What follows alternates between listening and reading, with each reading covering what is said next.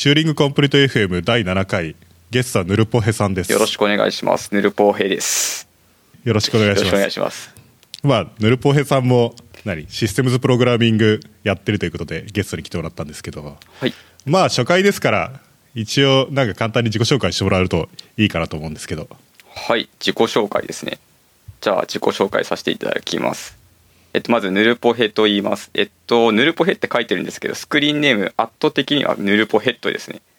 で、僕今まであの、ルクスさんとか、三浦さんみたいに有名人じゃないんです自己紹介をちゃんとしようと思うんですけど、まず一番知られてるのは、去年の未踏で NOA っていう Linux のアプリを直接 Mac 上で動かすってことをやってた人です。で、所属は今、修士2年で終わり際でギリギリ学生やってます。あと何でしたっけ？CPU 実験で東大の CPU 実験で XV6 を自作 CPU に移植したとかあれとか僕は結構感銘を受けましたけど ありがとうございます。あれすごいすごいし別にそこまでやらなくてもいいんでしょ？その単位的にはそうですね、全然あれは義務じゃないです。僕らが勝手にやりたくてやってたっていう。いや、CPU 作ったら OS 動かしたくなるじゃないですか。せっかくなので。まあねじゃあまあいろいろネタがあると思うんですけどはい。じゃあノアの話からいきますかお、ノアの話からいきますか。そうそう僕ねなんか申し訳ないけどあんまりよく知らなくてですねノアというものははい。ノアというものは一体何なのかというところから始めた方がいいかもしれないですけどそうですね。あそういえばそういえばなんか思い出したんですけどなんかきツイッターであのアンケートを取ってみたらこの内容が一体どれぐらい分かるのかっていうのがよく分からないので。ツイッターでどれぐらい分かりますかみたいな。4分の12分の14分の3大体100%みたいな。そしたら半分以上の人が実は4分の1ぐらいしか分かってないということは分かりですね。なるほど。ちょっとちょっとさすがにこれはどうなのかなと思って。なのでちょっと今回からもうちょっと説明をした方がいいかなと思ってですね。別に簡単にする必要はないんですけどわからないことを喋ってるっていうのは良くないというかなんか僕そのなんていうかあの難しいからいいみたいなそういう価値観とかあんまり好きじゃないというか なるべく簡単ななるべく簡単な方が好きなんで。じゃあ初の親切コンテ何でしたっけあれ。申し訳ない。初の丁寧な説明をっていう感じで。なるべくな別に難しいことを喋ってるつもりはないんですよね。あとむず難しいことを喋ってるからいいという思ってるわけでもないので。ただ想定想定リスナーが浜地さんみたいな人だからそ勝このそこの調整がそこの調整がちょっとおかしかったみたいな。浜地さんとかルクス君とか三浦さんみたいな人がふむふむみたいな感じで聞ければいいみたいな。そういう。日本にリスナーが何人いるか分かんなくなっちゃう。そこのところがちょっとおかしかったなみたいな。なのでもうちょっと説明を加えていきたいという気持ちなんですが 話が元に戻ってはい。何でしたっけ？ノアですね。ノノアのノアとは何かっていう。ノアとは何か？そうですね。まあ一言で言ったらさっきも言ったように Mac 上で Linux の場合の直接動かすってやつなんですけどまあ例えて言うならワインとかああいうのに近いものって思ってもらえばいいんですかね。ワインとかとでも原はい。原理はワインとは随分違うんですよね。そうですね。これ原理が面白くてえーっと仮想化技術を応用して空の VM をいっぱい作ってその一個一個の VM の中に Linux エルフバイナリーを直接ロードしてでその下で動かすっていうことをやってます。でさらにその各 VM の中にはカーネルがなくてですね各 Linux アプリケーションがシステムコールを発行したら VM の力でそれがトラップされるのでそれを NOAA がトラップして Linux のシステムコールを Mac 上でエミュレーションするっていう形で Linux システムが動くって感じになってます。Linux からは Mac が Linux みたいに見えるし MacOS からは Linux アプリが Mac みたいに見える。なんですかね。NOAA がプロプロキシみたいなことをするっていう仕組みになってます。そういうその VM みたいなやつって普通の一般ユーザーの権限とかで Mac って立ち上げられるんですか？そうですね。VM の作成は一般ユーザー権限でできますよ。というか他の OS でも Windows でもあれ KVM ってどうでしたっけ？KVM はいるのかな？そういうまあそうか。で別に特権が必要な理由も特にないか。そうですね。VMM の設計によります。あ VMM っていうのは VM を作ってくれる API とライブラリのことなんですけど。はい、K、KVM みたいなやつですね。つまり普通の Linux アプリケーションを Mac 上でそのなんか VM で動かすってなると VM の中に Linux 全体がインストールされていてその中でアプリケーションが動くみたいな風な仕組みになるのが普通なんだけど。普通の VM ですねそれが。ええ、それはまあ普通の普通のねね VMware みたいなのってまあそういうもんですけど、うん。ノアとかじゃそうじゃなくてノアではその Linux というのが VM の中に入ってるわけじゃなくて、はい。単にシステムコールを全部トラップしてで MacOS の機能をそのままそこからそのブリッジしてるってことなんですよね。そうですね。ブリッジしてるってことです。まあそれは確かにやればできるというかしかもあんまり Mac と Linux ってそんなにシステムコールそんなに違わないだろうから割とストレートフォワードにマップできるんじゃないかという気もするんですけど。あでもやればできるって言ってもこの仕組みが結構秀逸なかなか優秀なやつでですね。えっとまず各アプリケーションに VM1 個立ち上がってて全部 Linux アプリが1個 VM 持ってるんですね。はい。でその結果え Linux アプリ1個が Mac プロセス1個と対応してシステムコあすいません。えっと IPC パイプとかいろんなやつがスムーズにできたりあとはリソース管理が Linux の VM 普通の VM みたいに全部持っていかれないのでなんですかねメモリーとかネットワークとか全部を MacOS が管理してくれるのでほとんどネイティブみたいに動くっていうのが、まあ、売りになってますね。仮想マシンというより Linux アプリが直接動くっていう感じの見た目になります。どうでもいい話かもしれないですけど Linux の Linux のアプリケーションをコマンドとして実行しようとしたときにそれってフックできるんですか？ああそれはちょっと難しい。いろいろ話があるんですけど Mac ではできないです。なんかそのね Linux とかだと例えばあの最初に「シャープびっくりビンシュ」って書いてたらビンシュが立ち上がるしあれって実は一般化されたメカニズムで Java のバイトコードっぽいやつだったら Java の Java にそれを渡すみたいなことができるじゃないですか。そのファイルを何かのファイルを無理やり実行しようとするとそれなりにカーネルがディスパッチしてくれるみたいな、うんできますね。Mac で Linux のアプリケーションを起動しようとしたら Noah がにそれが渡されるとかだったら本当にシームレスに動いてかっこいいなと思ったんですけど。なるほど。現状だとそうはいかないんですよね。ただ Noah で一旦えっと起動するときは Linux のコマンド名の前に Noah っていうのをつけることになるんですけど一旦 Linux のバッシュを立ち上げたらその中で Linux のアプリが標準に立ち上がるんで、まあ、そんなに困ることはないですねむしろ多分勝手にどんどん起動していったらどっちが起動してるか分かんなくなって困るかなって気がしますねその Linux のバッシュが見えてるファイルシステムっていうのは Mac のファイルシステムなんですか？えっと、システム、なんですかね、 layered FS みたいになってて、え、スラユーザーとかスラ bin とかは Linux の名前あ、すみません、スラユーザー嘘です。スラ bin とかスラ USR の方のユーザーですね。が、Linux の方が見えて、Mac のスラッシュユーザーズとかは Mac の方が見えるようになってます。普通によくできた感じの構成というか感じがしますねそうなんですよ。なんか普通によくできてるんですよね。我々は 我々ながらよく作ったみたいな。それなんか使ってる人いるんですか？というかそもそものモチベーションっていうのは？えっと、モチベーションはいろいろあったんですけど、未踏でよく言ってたのは、えー Linux アプリって今 Linux でもちろん動けますし、あと FreeBSD でも Linux データっていうのがあって Linux アプリが直接動くんですね。で、Windows も今 WSL で直接 Linux アプリが動くので、Mac で Linux アプリが動かないのは不自然だろうってことで、動かそうっていう形になってますね。なるほどまあ普通にすごい便利そうな気がしますけどね便利だと思いますよ。これが一応まあ理想的に普及した世界だったら Linux アプリがどこでも動いて POSIX とかよりもっと強力な標準化仕様になりますよっていうのを未踏でよく話してましたね。半分なりつつあると言っていいのかもしれないですけどね Linux バイナリっていうのはすごいよくどこでも動くものになりつつあるのかもしれないっていううん。何しろもう Windows で動きますからねびっくりすることに。しかしシステムコールをマップするのって大変じゃないですかなんか例えばそうか Mac と Linux はそんなに違いってないからでもいやまあそうはいかないんですよ実はなかなかやってみると。ストレートフォワードかって言われるとそうでもないってそうだろうなという気がするんですけどそうですね。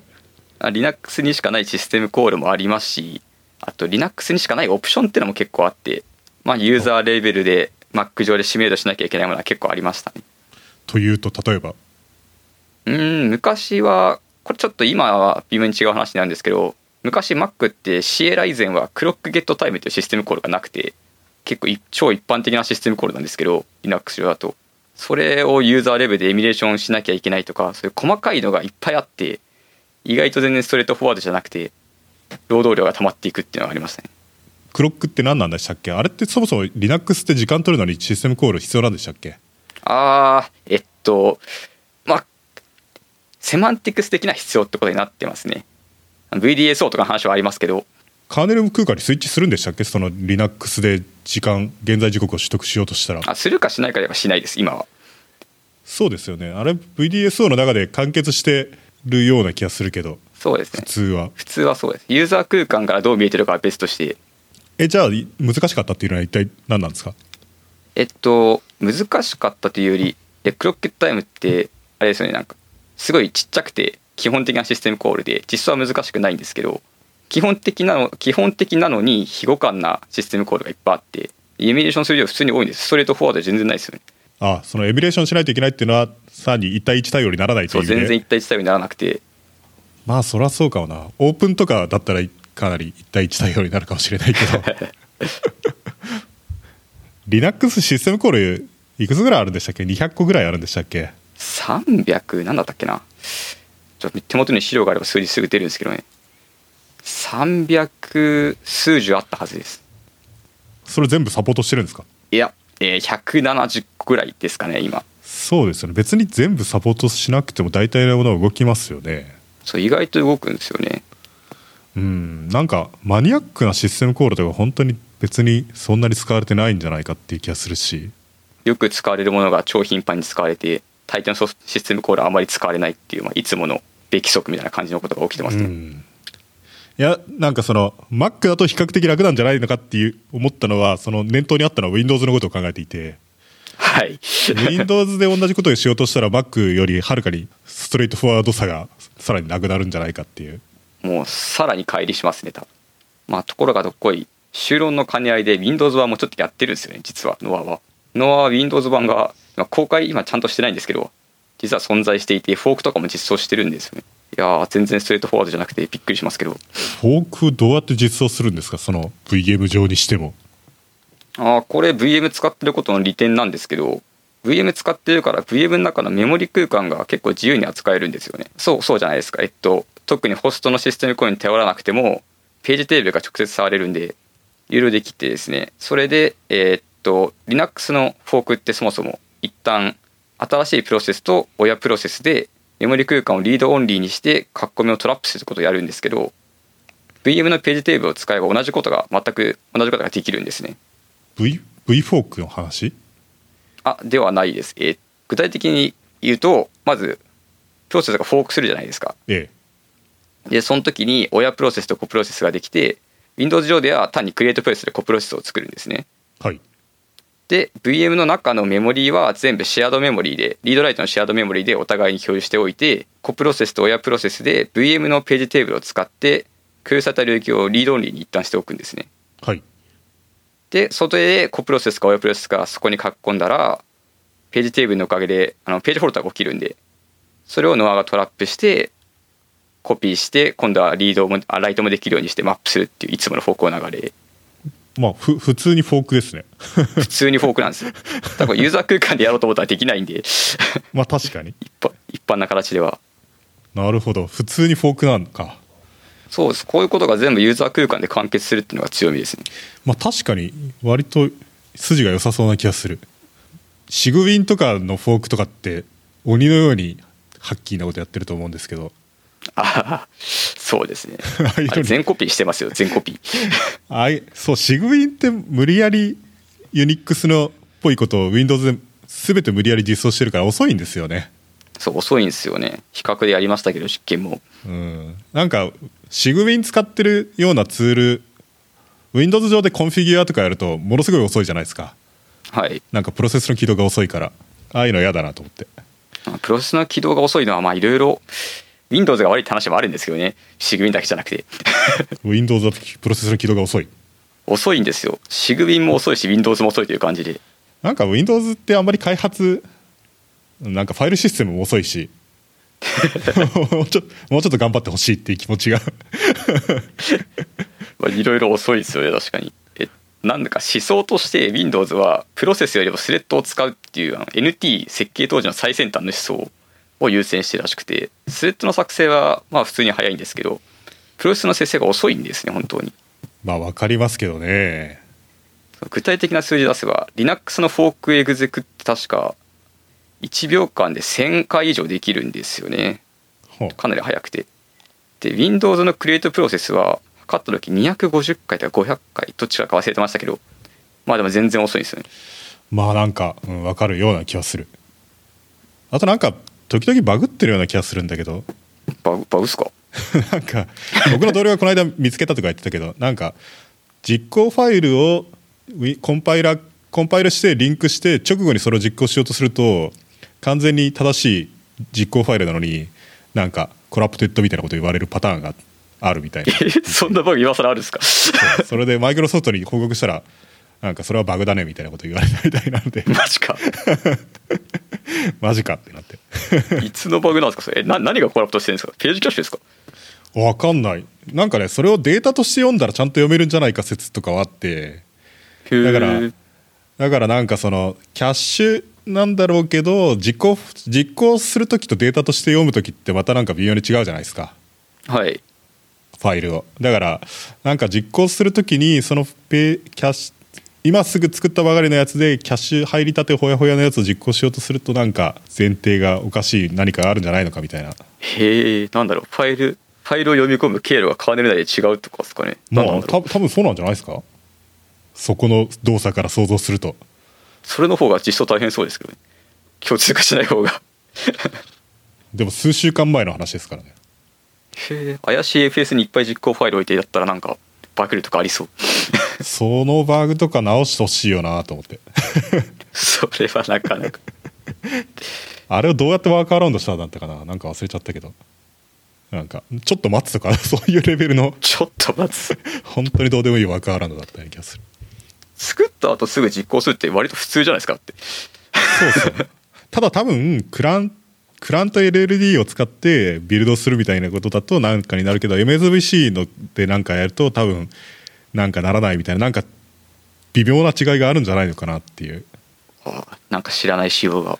うーん分かんないけど。まあまあ。いやー難しいですね。ちなみになんですから Windows、ええ。まあプロセス遅い話にな戻っちゃうんですけどええ。なんかインターナル Windows とか読むとあと Windows はプロセス生成するときにサブシステムを担当するなんかサブシステムを担当するプロセスマネージャーみたいなのがいてええ。それと IPC をしてるみたいな技術があってほう。1個プロセス作るたびになんかそりゃ遅いよなと思いながら見えたんですけど。Windows のサブシステムってカーネル空間で動いてないんですか？カーネル空間で動いてるものももちろんあるんですけどなんかプロセスとして動いてる名前なんかタスクマネージャーを見たらよくいるあいつみたいなのがいてそういう人通信してるんですよねそれが遅い。まあ遅遅そう。遅そう。でなんかそういうことやってると確かにそういうバグも起きそうみたいな。なるほどね。変そうですね。しかも最近はカーネル空間からユーザー空間のスイッチがますます遅くなってるというのがありますからね。あの KPTI のせいで。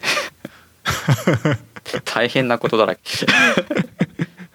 あれ Windows の方の対策とかも詳しいですか？ルイさんは。いや全然これもまた浜地さんとかしかわからない話になっちゃうから一応説明をしておくと。そう KPTI というのはMeltdown とか Spectre とかに対する機能で Linux に実装された機能で。であれの問題っていうのはなんか speculative execution することによりカーネル空間のメモリとかが本来はページテーブルで読み込みできないようになってるはずなのになんかちょびちょび読めちゃうみたいなサイドチャンネルを使ってっていうのは問題なんですよね。うん。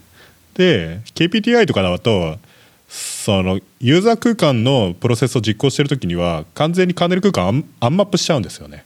で普通トラディショナルなやり方ではアンマップってしないじゃないですか。つまりそのページテーブルのそのエントリにカーネル特権モードじゃないと読み込めないっていうビットを立てとけばユーザープロセス実行中っていうのは読めないだけになるのででカーネルモードに遷移すると読めるようになるからユーザーモードを実行してる時にもそのカーネル空間上半分っていうのは、まあ、アップされ続けたまんまなんですよね。で別に読めないからいいんだけどでもサイドチャンネルを使うとちょびちょび読めるということが発覚したのでなのでユーザーモード実行中はページテーブルすげ替えて上半分はマップしないっていうことにしてそうすると、まあ、読めなくはなるんですけどそもそもサイドチャンネルで読もうとしてもそもそもそこにページが存在しないことになるのでただまあページテーブルすげ替えるのがコストがかかるんでユーザー空間に遷移するとページテーブルを変えでシステムコールを発行するとまず真っ先にページテーブルをまたマップし直しってなるのでシステムコールが重くなるんですね。激重になるっていう。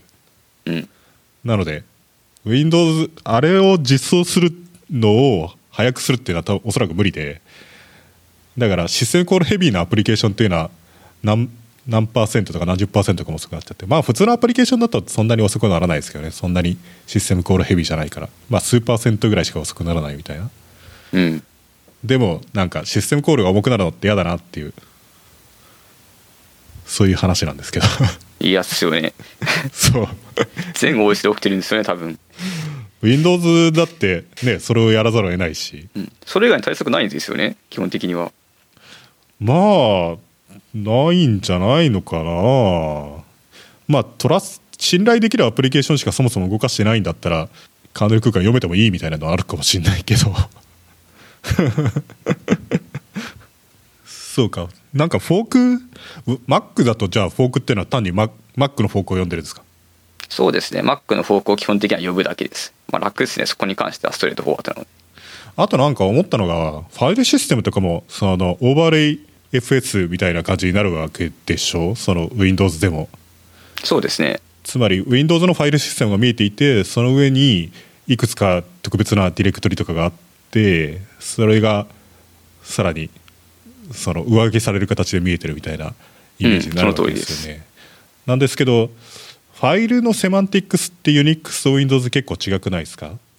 ああ違いますね。特にオープンしたファイルを消すみたいなことって普通に Unix ってやるじゃないですか。例えばテンポラリファイルを作ってでテンポラリファイル残るのが嫌だからまず真っ先に消してそれを。でもオープンし続けてる限りは実態は消えないからプロセスが死ぬまではそのファイルをテンポラリファイルとして使えるみたいな。うん。ああいうのってそのまま Windows のシステムコールにマップすると RM が単に失敗するだけだと思うんですよね。だと思いますね。だと思いますね。それはどうどうしてるんですか？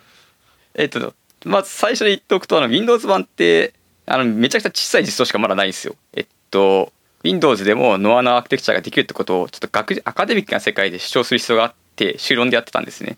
修論でやってたせいで。それで Windows 版はもう本当にごく小さなシステムコールリードライトとかフォークエグゼクとかもう片片手と片手か両手でかで数えるほどしかシステムコールなくてそこら辺の問題はちゃんとやってないんですよね。あなるほど。じゃあマジモンのアプリケーションというのはまだ動かしてはいない。そう Windows まで動かしてないです前提としてましては、まあ、その上でなんですけどもし実装するとしたらどうなるんだろうな。まあシグウィンとかやってるからにはなんかいい感じにエミュレーションユーザーレベルでやる方法があると思うんですけどね。できる。辻褄合わせをすることは不可能ではないですね。状態を持てばね。そうですね。めんどくさそうですけどねあとなんかファイル開くときに開いてる最中に消せるようにするオプションみたいなのが Windows にもあったはずなんですけどあれは使えないんだろうか。なんかクリエイトファイルでしまセマンティクスをユニックスにするみたいなオプションがあるんですよね。あれは普通に使えるのかもしれないですね。ちゃんとやってないから分かんないですけど。それってクリエイトファイルするときに決めないといけないってことなんですか？そうですね。ファイル作るときに。ファイル作るときにそれを決めるっていうのもなんか妙な話ですね。ああちょっとこれ変な話なんですけどクリエイトファイルってオープンもできるんですよあの Windows の API って名前がいろいろめちゃくちゃってよくディスられるんですけど。Windows の API ってなんかクリなんか EX とか EX ついてない版とか暗視版とか。そうそう。かなりカオス化してるイメージがある。なんか面白そうじゃないですか。それを Windows 版完成度高めていくんですか？Windows 版の完成度は基本的には高めないですね。アカデミック用にやっただけなんで。もう修論かけたからいいそうですね。完成度高めるのはやっぱノアの方 Mac の方ですかね。なるほど。修論大事ですよ卒業は。まあね。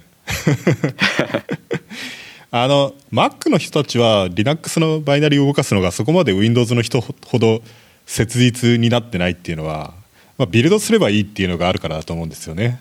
うん。っていうのもなんかブリューとかでインストールするとホームブルーとかでインストールするとビルドしてまあ Unix のツールって何でも Mac で大体普通はビルドできるから、まあ、普通にビルドしてインストールできちゃうじゃないですか、そうですね。なるとなんか古代古来からの Unix の伝統というかコンパチビリティっていうのはそうするレベルでありみんながビルドすることによりおお互いのそれぞれの環境で動くみたいなそういうなんか文化ですよねいまだにね。そうですね、まあ、とはいえ動かないのも結構ありますけどね。特に GitHub とかで載っているまだメジャーになってないような最近一瞬話題になり始めたシステム系ツールとかは、まあ、Mac レビューできないことが結構あるみたいですね。まあそうかも。特に、うん。Mac をサーバーで使ってる人っていうのはいないからそうなんですよね。そういうもんかもしれないですね。MS は MS は最近サーバー領域はすごいですからね。あとなんかあの Windows に対するこだわりもやめてクラウドビジネスっていうのをすごい拡大してるじゃないですかああ Azure とか。うんあれは偉いですよね。今は AWS との次なんじゃないですか？マイクロソフトあなんかシェア的にはそんな感じだった気がします。うん、あのスピンは結構すごいなっていう。ちょっと前までのイメージっていうのはマイクロソフトっていうのは Windows と Office の会社だったのに、うん。今や今やクラウドの会社に脱皮しつつあるんですよ。なんかやっぱりバルマーが辞めたから。そうそう。性格が変わったんですかね。バルマーはね売り上げとかたくさん伸ばしてくれたのは良かったと思うけど夢がなかったからああなんつうかあんまり良くなかったんじゃないのかなっていう。夢ですか。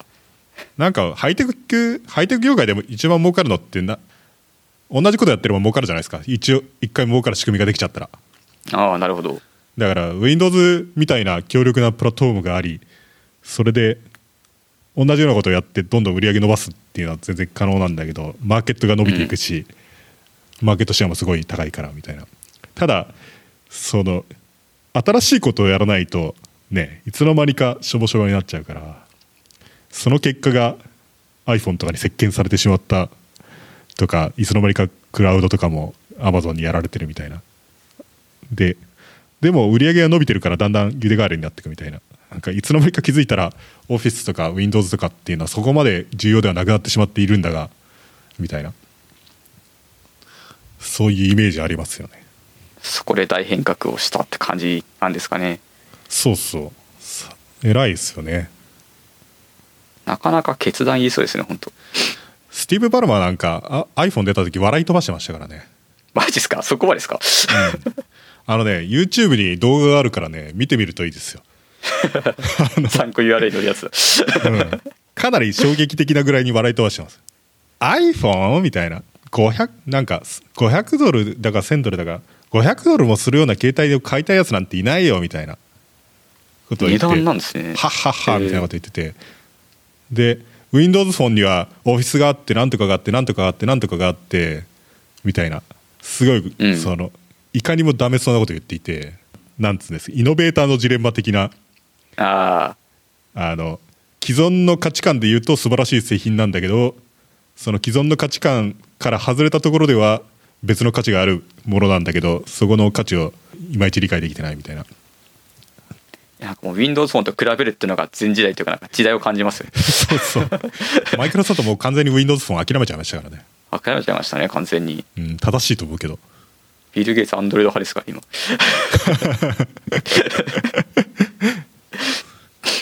そうか、あとはなんかノアってあります？ノアはそうですね。やっぱ技術的にいろいろさっきなんか Mac だとビルドがうんぬみたいな話あったんですけどそもそもノアやってた一番のモチベはやっぱり技術的に面白くてやりたかったからっていうのが見通しはこういうこと言えないんですけど まあ技術者ポッドキャスターで言っちゃうんですけど 技術的に面白かったからやりたかったとかでかいんですよね。でノア結構いろいろ面白くて。どれぐらいで動いたんですか？初めて。ノア期間ちょうど未踏の期間9ヶ月で全部でやってるんですけどもうバッシュとかが動いたのは結構早くて始めて1ヶ月経ってたかな。経ってたか経ってないかったぐらいでそれめっちバッシュは動ゃ早いですねいてましたね。そうですね。2人でやってるあの西脇ん？わさびずですかね。わさびずって人が一緒にチームメイトでやったんですけど2人でやって1ヶ月ないぐらいでバッシュ動いてました。それは超早くないですか？そんなもんなんですかね。優秀な人だったらそんなもんなのかな？いやわかんないですけどでもシステムコール意外と多くないですよ必要なシステムコールが。動かすだけだったら。でも普通の人は例えば実行ファイルをロードするっていうのはどうしたらいいのかとか調べるところから始めないといけないから。いや調べましたよ僕らも。もちろん。エルフのロエルフのフォーマットとはから始まり。まあ最初はスタティックファイルとかで。あれそうか。でもダイナミックリンカーとかそのまんま使えばいいってことなんですか？いや書いてます。自分たちで。書いた方が早かったんで。LDS を自分で書いている。はい。ん？ダイナミックリンカー？ああちょっと。ローダーは書いてます。リンカーは普通にえっと glibc のものがまんま動いてます。じゃあダイナミックリンキング自体っていうのは別に自分で書いてるわけじゃない。LDSO にお任せでいい、それはそうですよね。あれはなんか変なルールがいっぱいあってうん。別に実装するのめんどくさそうだけど、まあ、ローダーは当然自分で書かざるを得ないですよね。そもそも OS がないんだから。そ,、その通りです。れは OS の仕事だから。でも、うん。基本的にはヘッダーを読んでメモリに配置するだけですよね。そうですね。まあ基本的なって言いますけどそれ調べるの結構時間はかかったんですけどね。わかりますよ別に。うん。基本的にはあとなんかユーザーランドでものすごいいろいろごちゃごちゃやるはずだけどあと VDSO とかも用意しないといけないわけですよね。あ VDSO は用意しなくても全然動きますよ。あれなかったらなかったでフォールバックするだけなんですね glibc が。あそうなんですか。そうですねそんなもんですね。VDSO も何なのかっていうのをまた半分の人に向けて説明しないといけないかもしれないけど。確かに。あなんかシステムコールを早くするやつですよね。VDSO というのは仮想的な shared object file なんですよね。DLL みたいな。そうです Windows でねは実態としてはファイルとしては存在していないんだけどそれがカーネル空間に対するブリッジみたいになっていて、うん。なので関数を呼び出すといそこの普通の shared library のシンボルを解決するのと同じ仕組みによりその仮想 VD VDSO の方に関数が解決されてでそこでそのベストの方法でカーネルを呼び出すなりなんなりしてくれるってことなんですよね。そうですね。でもあれ実際には何をやってくれるんですか？まあシステムにヒューテックスとかだとシステムに行かなくていい時にはシステムに行かないみたいなそういうことになる。あれ？フューテックスはどっちだったんですか？ねフューテックスシステムに行かないのは VDSO じゃなくて単に glibc の方だったかもしれないんですけど一番分かりやすいのは GetTime of Day システムコールだと思います。それは？時刻を時刻を指定する時刻と Unix time かな？を取得するシステムコールなんですけどそれを Linux で呼び出すとシステムコールが発行されずに VDSO 上の関数になってでカーネルが常に最新の時刻をそこにマップしてくれているので読むだけで終わるっていうシステムコールが発行されないっていうのがよく説明に使われる例だと思いますね。あと何でしたっけ？そのシステムコールとかも CPU に違うとかによって速いトラップの上げ方とかあるんでしたっけ？ああえっと世代によって例えばイントヘックスイント80を80を発行するべきかシスエンターを発行すべきかそれとはたまた最近のシスコールを発行すべきかみたいな分岐があるんですけど。えシスエンターとシスコールとかあるんですか？最近って。あシスコールって命令が今は使われてますよ。あそうなんですか。全然追いついてなかった。シスエンター32ビット時代ですかね。やばい。もともとアムドがシスコールっていうのを持っててで64ビット化であのインテルからアムドになっちゃったじゃないですか策定者が。うん。それでシスコールが64ではもう主流になっててえそれってシスエンターとシスコールの違いって何なんですか？ちょっとあのシスエンターの方をむしろちゃんと知らないんですけど。シスじゃあシスコールというのは？シスコールというのはえっとすごいやることが少ないシステムコールの命令で呼び出すとあの CPU の MSR って、まあ、説明が大変なんですけどまた CPU の特殊な場所に保存したハンドラーの位置に飛んでくれてでいろんな権限チェックとかやらなかったあ権限チェックじゃないですかね。やらないことの進めって難しいですよね とりあえずかなりシンプルな遷移コンテクストなんですかシンプルな権限スイッチをしてくれて早いっていう命令です。そもそもシステムコールに呼び出す時カーネルモードに切り替える時って何をやる必要があるんでしたっけ？まずスタックを切り替える必要はありますよね。ああそれ以外スタックを切り替える必要ありますね。それ以外って何があるんだ？まあモードを切り替えるのは当然としてちちゃんと覚えてるかって言われたら怪しいんですけどなんか86使われてない命令機能のせいでいっぱいチェック項目が確かあるんですよ。普通にやると。まあいかにもありそう。そう。シスコールとかシスセンターとかそういうのが軽くなってたからよく使われたはずなんですよね。なるほど。じゃあもともと不必要に遅くなっていたのが普通の速度になるみたいな。うん。例えばシスコールとかは えっと割り込みゲット割り込みというかトラップハンドとかは経由せずに直接指定したハンドに問いますしいろいろと軽くなる工夫がしてあるんですよね。例えばイント80とかって一旦割り込みとして飛ぶわけじゃないですか。まあソフトウェア割り込みですからねまさに。そうですね。それだといろいろチェックすることがあるんですけどそういうのを省けるっていうのが嬉しかった理由になりますね。なんかあんまりよくそこら辺分かってないかも僕。なんかあんまりそこら辺詳しくない気がする。作ったことないから作って も使わない気では分かんないなんですよね。シスコールしか触ってないから僕もシスコールの挙動は正確に記述できると思うんですけど80とかシスセンターと遅かった時代何したかちょっとあんまり詳しくないですね。なるほどね。あの今はシスセンターなんでシスコールです。なるほどね。しかし1ヶ月はすごいな。1ヶ月それ動いた時よっしゃって感じじゃないですか。あそうっすね。これバッシュ動いた瞬間はチームメイトのわさびずの方やったんですけどめっちゃ嬉しそうにツイッターに上げてましたからね。わかりますそういうの。なんか、うん、もうちょっと動きそうっていうのと動き本当に動くっていうのは全然違うし。そう今まで積み上げてきたものがなんかもう Bash ってよくてなんでいいかっていうと見えるんですよ。なんかこうこっちがキー打ったらキーが出るじゃないですか。ソフトウェアっぽくて今まで動かしてたのっていうのがそれ以前に動かしてたっていうのが Hello World とかなんかちょっちっちゃいテストケースとかでソフトウェアって感じがしなかったんですよね。場所はエコーができるしインタラクティブですかね。これ間違えてもしかして Mac のバッシュ起動しちゃってるんじゃないのみたいに思ったりああなりますなりますなりますなりますノアバンノアの最後の方そんな感じでしたよ。なんかめっちゃちゃんと動いてるけどこれノアだっけみたいな。ノアって付け忘れてるだけなんじゃないのかみたいなコマンドラインそうそうそうそう。あまりにもスムーズに動きすぎるとねなんか全然もしかして何にもき動いてないんじゃないのみたいな逆に。うん、のは最終的には、えっと BIM とか GCC とか、まあ、ネットワーク系の NC とかアプトゲットとかパックマンとかあこれパッケージ前ですね。とあとさなんか 3D ゲームの Doom とかもなんか動いてたんですけどほうそれすその状況になるともう本当に疑いますよ。GCC とかマジで途中から分かんなくなってますもん。今入ったのがどっちのバイナリかなのか。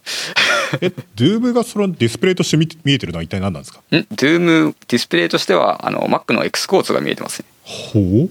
あんまり Mac 知らないやそのディスプレイグラフィックグラフィカルアプリケーションの作り方というものを。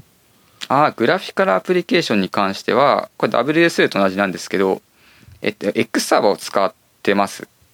つまりじゃあじゃあ普通に X に。そうです。普通に X 転送で。なるほどなるほど。まあこのな今みたいな流れっていうのがみんなにわからないと言われる なるほどみたいな。なるほどなるほど以上分からないところで分からないボタン欲しいですね。本当。一応一応これも説明しとくか X というものが普通に Linux で使われているというか Unix で使われている Windows システムでまあそのコンソールじゃなくてその GU アプリケーションは普通に X というものの上で全部動いてるんですけど Mac は独自の Windows システムというものがもちろんありみんなが普通に見ているところのである Mac のユーザーインターフェースであるところのものが存在しまあ Windows ももちろんそうなんですけどただ Mac では X ウィンドウシステムをアプリケーションとして別に動かして Mac 上でそれをアプリケーションを実行することが可能なんですよね。で X というのはその思想としてはサーバーとクライアントっていう仕組みになっていて、えっと、X サーバーっていうのがあの画面の方ででクライアントクライアントっていうのがその画面に書きたいアプリケーションっていうのででそこで思想としてはインタープロセスコミュニケーションにより画面を書くみたいな風になっているのでその Linux 上でう X アプリケーションを動かしてそのネットワーク通信経由で Mac 上の X に書くみたいなことは普通にできるわけなんですよね。そうですその通りです。なので Mac 上で X を動かせば Linux であ GUI アプリケーションとして作られているものっていうのは別に Mac 上で本当に GUI で動くみたいなことは可能であるという。そうですねこんな感じで説明どんどんしてたらなんか軽く技術用語の基礎知識みたいな連載書きそう。本当。これ説明するの大変だわ。大変ですね。やって文章とかですか？らこれ説明口じゃなくて。本当。今一応ちゃんとよ考えながら喋っ 考えながら喋ってるか。ちゃんとした説明考えながら喋るの大変だしな。そうですね。しかも説明するときに裏取れないから喋れないじゃないですかそうそう。リアルタイムだから。よく知ってること以外は喋れないし。というわけでまあ普通に X が動くと。そうですね。ターミナルアプリケーションというのはそのターミナルをエミュレーションしないといけないじゃないですか。そうですね。あれとかもちゃんとマップしないといけないわけですよね。まあそうですけど Mac の場合は、まあ、端末同じく端末の概念があるんで。そのままマップすればいい基本的には基本的にノアって基本的にはだらけなんですよ。原理は簡単。原理は簡単。実は複雑って字で言って。て、まあ、端末もマップできるんですけど IO コントロールとか結構全然違うんですよね。まあそこら辺の変換はやってます。IO コントロールどこら辺が違うんですか？いやなんか基本的に違いますよ。というと？いやもう使われやり取りする構造体から違うし定数も違うし。あーまあそりゃそうだろうけどでも概念は同じでしょ。例えばローモードみたいな概念があるとか。そこら辺は確かに概念は同じです。ね、端末の高さと幅みたいな概念があるとか。そういう基本的なのは一緒ですね。仮想端末みたいな概念っていうのも当然あるわけだし。そうですねだからまあやれば やればできるやればできる。そうやればできる。全てはやればできるんだけど やればやればできるですよ本当に。ターミナルってなんか難しそうなイメージ確かにありますね。ターミナルってなんか複雑そうなイメージがありますね。ああなんかターミナルのメンテナもなんかたびたびなんか事件を事件というか話題になってますし。というと？Linux の方のところあんまりうろ覚えの知識なんですけど Linux の方のカーネルのターミナルターミナルのコードが Linux はカーネルに食い込んでて。うん、端末って思いっきりカーネル内ありますからね。そう思いっきりカーネル内あるじゃないですか。でもあれ複雑でしかもだいぶアドホックなことがいろいろあってバグるし複雑だしメンテしづらいしなんか辛いみたいな話がよくありましたね。あのユニックスとかのターミナルとかがカーネル内にあるのって歴史的にはすごい事情はよくわかるんですけどうん。まあよくないですよね。よくないですよね。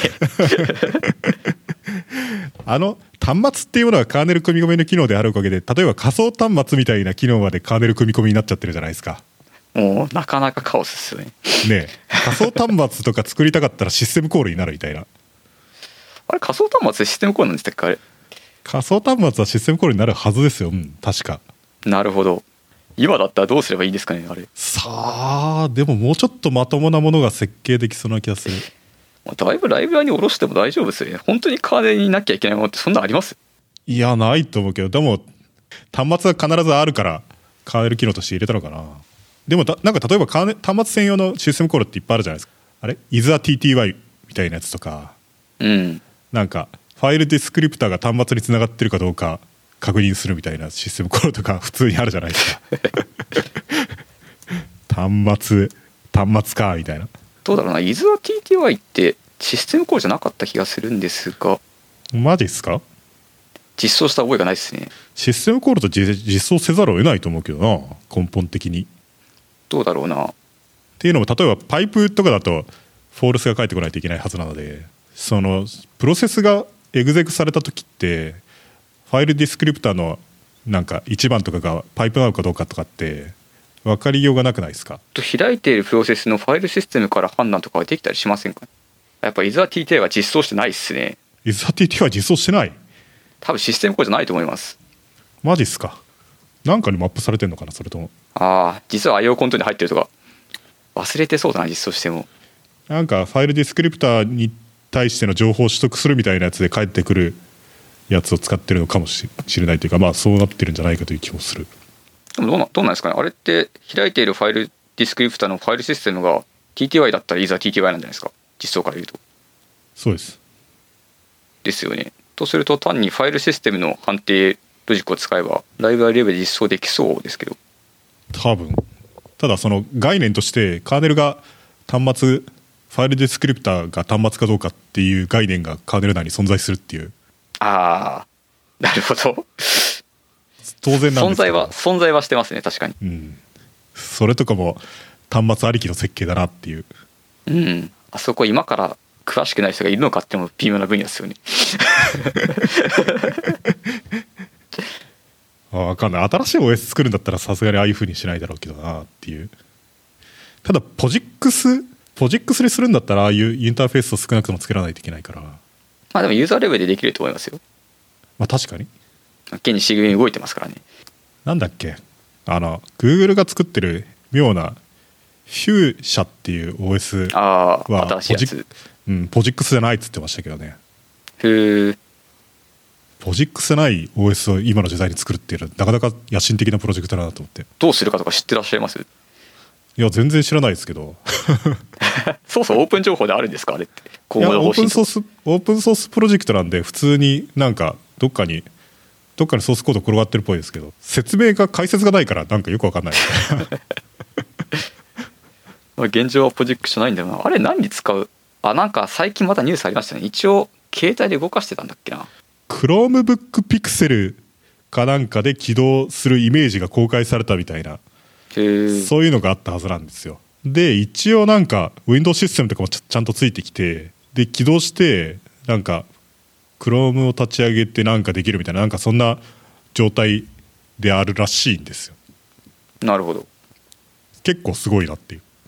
ただなんかその実用にはならないですけどね。当然ながら、うん例えばパワーマネジメントがないからバッテリーがモリモリ減るとか、まあ、いかにもありそうだけど。いやーなんか頑張ってるなっていうフューシャの人たち。技術的にはどんな感じのカーネルかとか知ってます？いやーなんかマイクロカーネルって言ってましたけどね。でなんか僕なんか雑談した時になんかこの間 LLVM カンファレンスに行った時にフューシャやってるっていう人たちがいて何人かいてそこで雑談したんですよ。っていうのもなんかフューシャの標準リンクが LLD で僕 LLD かのい一応プライマリ作者だからこういうの作っ 作ってほしいんだよねみたいな話とかしてなるほどみたいな。なんかそこで話したらマイクロカーネルでとか言って。でマイクロカーネルってお遅くないの？みたいな話をして。ああなるほど。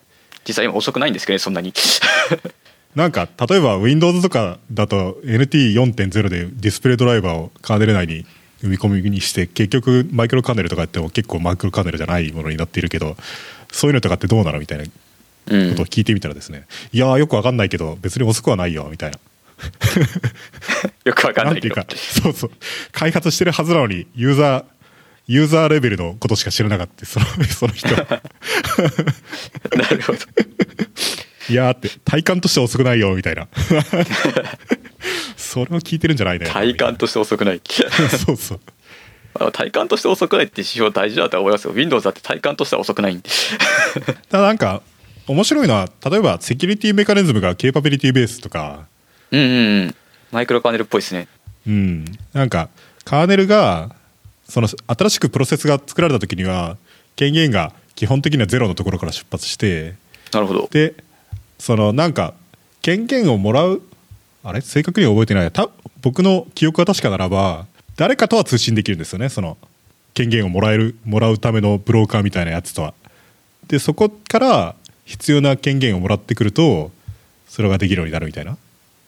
だから一番最初はゼロまあなんか典型的なケーパビリティベースのセキュリティメカニズムじゃないですか。そのハンドルをもらうことによりそれができるようになるみたいな、うん。そうですね。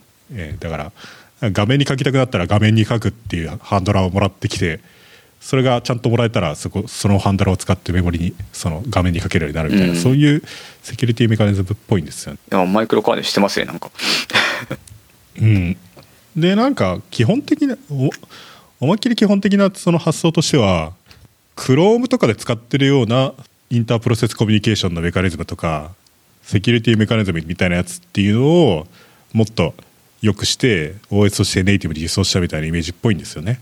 うんうんうんなるほどでオペレーティングそのブラウザってオペレーティングシステム半分 OS みたいな感じになってるじゃないですか。はいで例えばファイルケーパビリティベースのそのセキュリティメカニズム的なこともやってますよね。例えばなんかファイルディスクリプターパッシングとかっていう Linux とかはいはいはい。Windows でもできてなんか別のファイプロセスがオープンしたファイルっていうののディスクリプターだけをこっちに送ってきてもらうとこっちでオープンできないファイルも向こうにオープンしてもらってそのファイルディスクリプターをもらうことによりああそれを使って。ァイル操作ができるようになるみたいなだからその権限がないプロセスっていうのは例えばレンダラプロセスみたいなやつっていうのはファイルはオープンできないんだけどオープンしたファイルを操作するっていうことは誰かに頼めばできるようになるみたいな。かっこいい。でそういうセキュリティメカニズムとかインタープロセスコミュニケーションのメカニズムとかいろいろ作っていてでまあこれ要するに OS じゃんみたいな。なるほど。でなので OS OS にするみたいなそういうどうもノリっぽいですけどね。あそういう流れなんですか？Chrome から始まって OS になったんですか？OS を作ろうってプロジェクトじゃなくて。いやーまあよくわかんないですそこは。ただ そのメある種のメカニズムっていうのが Chrome からインスインスパイアされてるっていうのはどうも確かっぽいですけど。うん。まあいっぱい夢は詰まってると思いますよ。その Chrome に限らず、詰まってうん、今の時代にポジックスじゃない OS を作ろうってなったらみんな嬉しくてねいろんなことを やりたがっちゃうだろうから、そうですね。うん、僕だってそんなそんなチャンスがあったらいろんなことやってみたいですけど。いやルイさんはチャンスありそうですよ。今の時代でにグニューじゃないリンカーを作ったりしてるわけだし。そうそう。グニューグニューツールも最近はあんまりす昔ほどの勢いないじゃないですか、まあね確かに。クランとかがあるから。じゃあ今はむしろチャンスなのかもしれないです完全に話脱線しますけどそういう意味だとなんか GNU GNU ファイルユーティリティとかってあるじゃないですか。はい。つまりその LS とかそういういろんな GNU のそういうツールってあとタ tar とか？うん。 coreutil かな？ coreutil とか、ああいうやつとかってかそろそろ書き直した方がいいんじゃないのかなと思って。えそれは設計は同じでって意味ですか？なんか遅くないですか？なんか AR とか、うん、すごい遅い気がするんですけど AR AR 叩かないんでなかなか。いやなんかビルドとかやって AR とかが時間かかってて AR って別にほとんど何もやってなくねみたいな、AR が時間かかるんですか？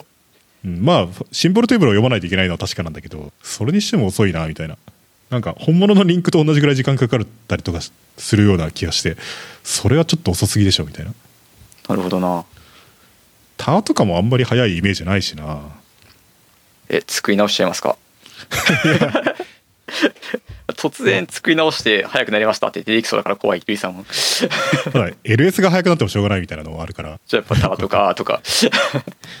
ただね fileutils とか GNU リンカとかもそうだけど古すぎるんですよね。 GNU リンカとかなんかもう闇すぎてなんか開いたらそっと閉じたくなるなりますよ。なんか開く必要があったんですよね。そうそう。なんかねもうひどい恐る恐ろしいコードがあるんですよ。なんかパワー PC 用の WindowsNT のための IFDEF みたいな。パワー PC 用の Windows NT そんな古代の化石みたいな。そうなんです。よ WindowsNT4.0 までは存在したのかな？3.1までは存在したのかな？かマジかみたいな。ああいうのっていサポートしなくなるみたいなあれはないんですか？基準は。いや消せばいいと思うけどコードを普通に。あとなんか Windows でビッグエンディアのために書かれたコードみたいなやつがあって驚愕しましたけど。そう本当に、ね。Windows でビッグエンディアンというのはかつて存在したことはないと思うんですよね。あないんですか？と思うけどもしアルフかしたらあァってニットですのか？ビッグですか？アルファはねバイエンディアンで多分スイッチできるはず。なるほど。それはミップスも一緒ですね確かに。ミップスはスイッチできるやつもあるし。できるやつもある。あとミップスっていうのがなんかすごいダメでなんか両方ともメジャーなんですよねミップスなるほど。32ミップス64ってあってビッグエンディアもリトルエンディアも両方とも使われてるみたいな。うん。最悪なんですよ。すな。だから ARM とかはバイエンディアンなはずなんですけど ARM はリトルエンディアンでしか使われてないんですよね実質的には。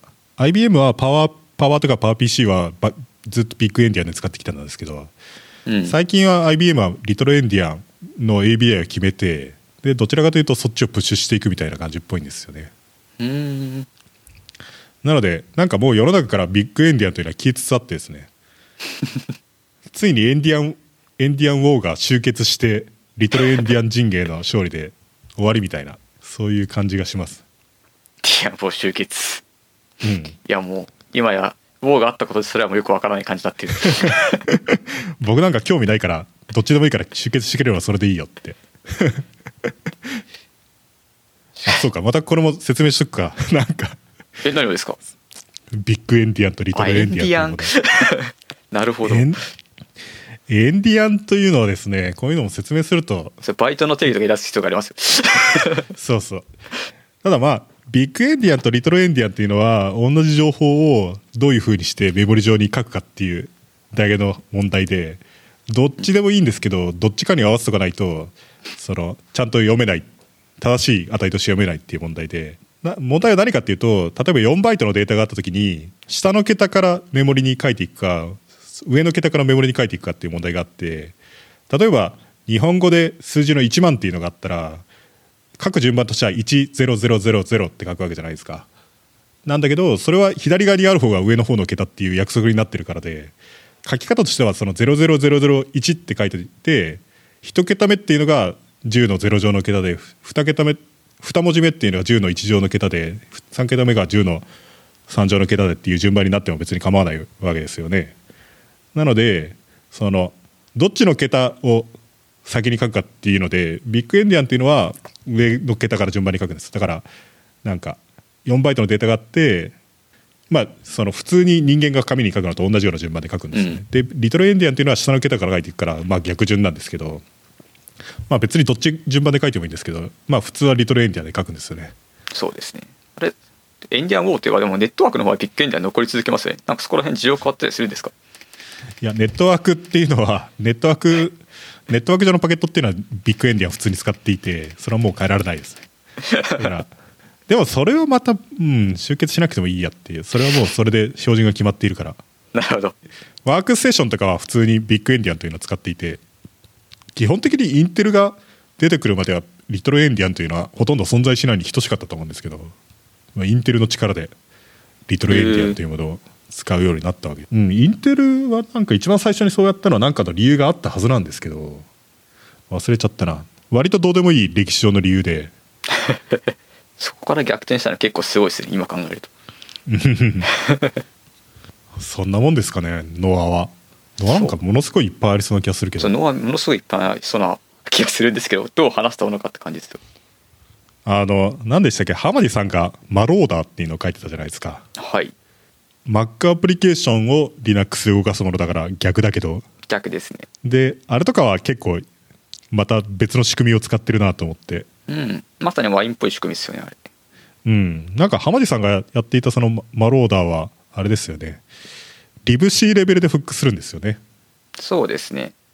ローダーっていう名前の通りライブラリー Mac 上の例えばプリント F とかを本来は Mac 上のプリント F はもちろん Mac の libc のプリント F にリンクされるんだけども Linux 上で Linux の glibc のプリント F とかにリンクすることで動かすっていうライブラリを差し替えて動かす仕組みでした。だったはずですねマーローダーは。あれとかも原理的には動くっていうやつですよねいいや多分あれどうどうですか？原理的にまあ動かないっていうのは正しくないですか？あれで変態たるゆえんだと思ってるんですけど。なんか普通のシステムコールは割とマップできるやつがそのままあるんだけどそうじゃないやつも結構あってみたいな。あとなんかですよね。うん。そのライブラリが使ってる libc のファイル構造体みたいなやつのレイアウトが全く異なるので。そうそうっすよね。それを詰め直すのが大変みたいななんかそういう話だったような気がするんですけど。うん。あれはすごいというかあ動くそんなそれで動くんだなって気がめっちゃしますよね。あれでそれそれなりにコマンドラインアプリケーション動いたんじゃなかったでしたっけ？なんか Mac 版のクランとかを Linux 動かしてたみたいなことをやっていたような気がするんだけどようやるなと思って。びっくりです。あれマローダーの後浜地さん自体は開発してないですけどダーリンって名前で続いてますよね一応。ほうあご存知なかったですか？受け受け継がれてるんですか？受け継がれてるんですよ。マローダってあの英語では臭いというか匂いというか悪臭って意味ですからね。なるほど。マルオーダーだオダーってね匂いじゃないですか。でマルファンクションみたいに「マル」ってつけると否定になるからマルオーダーって臭い匂いっていう意味になるんですよね。なるほど。浜地さん分かってなくてなんか Git みたいに悪い意味の名前をつけるコマンドなのかと思ったら別に浜地さん全然分かってないで Mac のローダーだからマローダーってつけたっぽいですけど。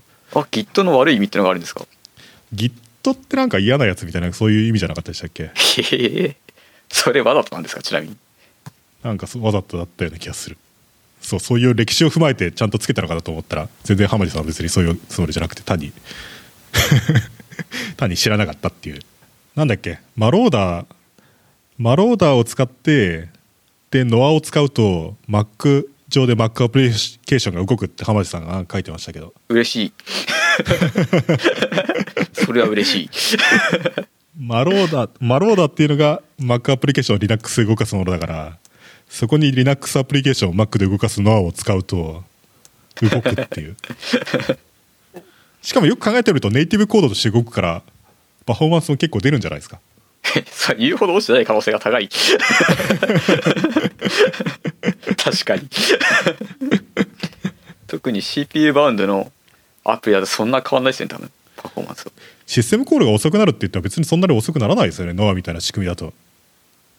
遅いっていうのが人によって違うんですけどそこまで遅くならないです。ですよね。そのうん劇的に遅くなったりとかしないというか単に普通に遅いぐらいでその通り。じゃないのかなっていう。IO ヘビーなアプリケーションを動かすものっていうわけでも普通にはないだろうしなっていうか。あでもネットワーク、うん、どうなんだろうな。まあ。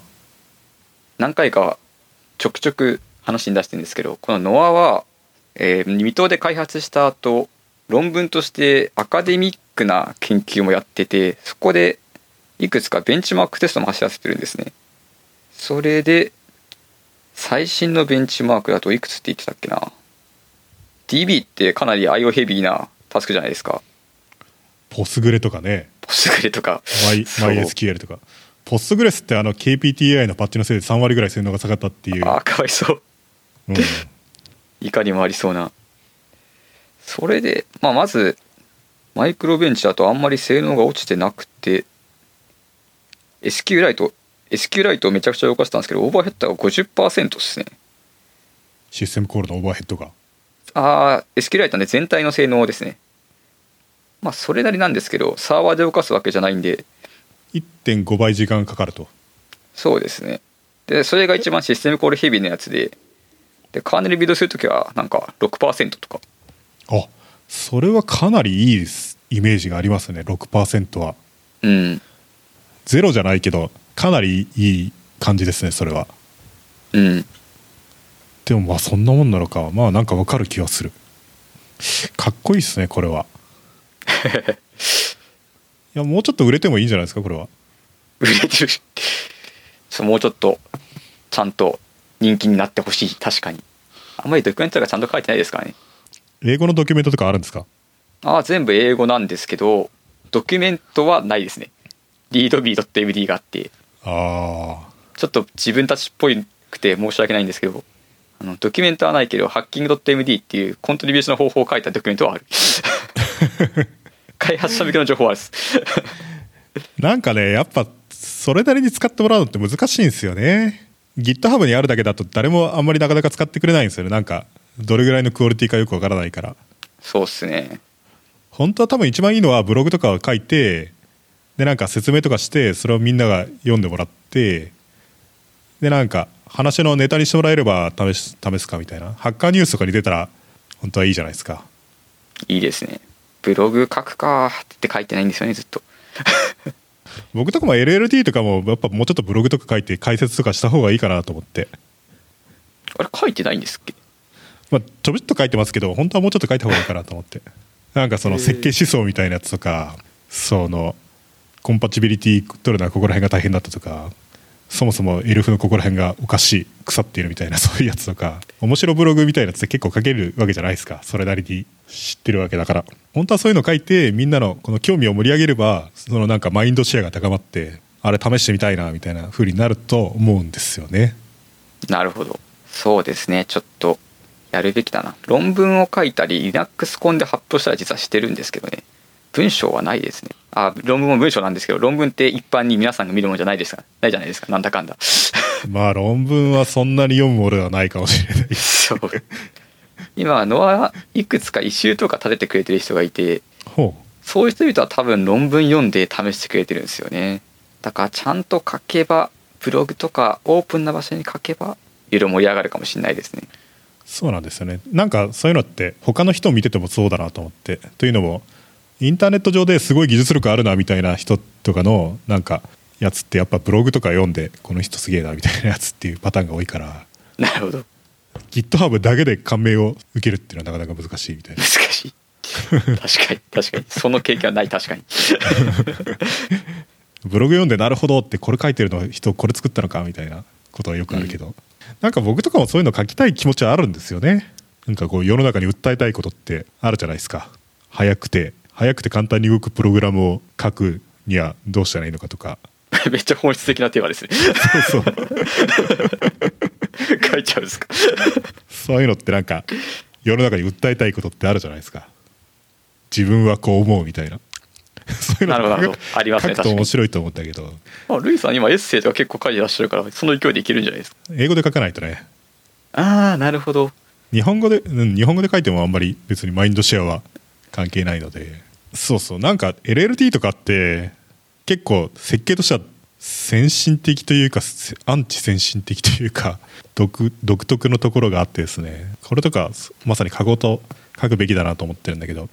まあリンリンカってどのプラットフォームにも当然存在してで Windows と Unix、Elf と Mac を Mac とまあ、あと最近ウェブウェブアセンブリとかのサポートもあったりとかして。うん。でまあいろんなものをサポートしてるんですよね LLD 自体は。なんですけどソースコード共有してないんですよ。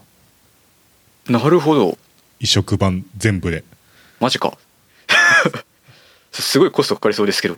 設計だけがアイデアだけが共有されていて。エッセイつまり概念だけが共有されてるってことですよね。そう。アイデアとアイデアと実装のそのパターンみたいなやつだけが共有されていて。で別々に書いてるんですよ全部。すげえマジか。だからなんか微妙に似たようなコードっていうか書かれてるんですよ別々に。でこれはかなり反対があってですね僕がこのデザインにした時に。っうん。ていうのも絶対反対するじゃないですかそんな。な そう、まあ、普通に考えればそうですよね。普通のエンジニアリングからすると完全にこのアラームが上がる仕組みじゃないですか。これはやばいみたいな。はい。ところは、まあ、それはそれは結構分かってですねその懸念というのは。当たり前なんだけど、うんうん。そういうそういうことをやるべきではないっていう。抽象化レイヤーを作りそこでそこ上でマップすれば本当はいいはずだみたいな。ところが輪化とかになるとなんかあらゆるところが微妙に違うんですよね。ああなるほど。統一とかできないしやると超巨大なものになるししかもなんかそのフックスできるポイントをあらゆるところに作んないといけなくって全体実で何が起きてるのか全く分かんなくなっちゃうしみたいなので。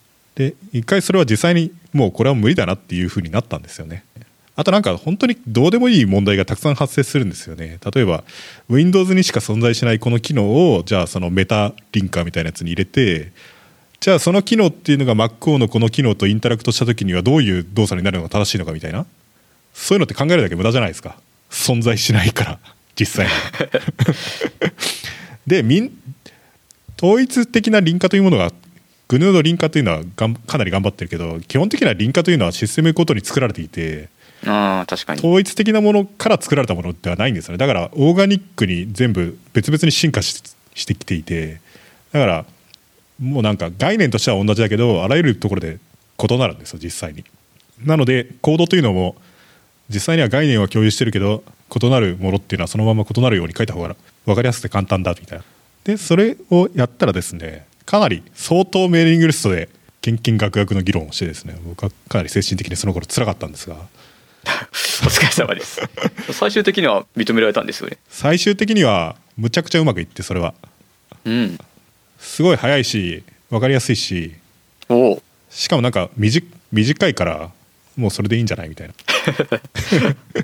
ハッピーですね。結果としては。うん。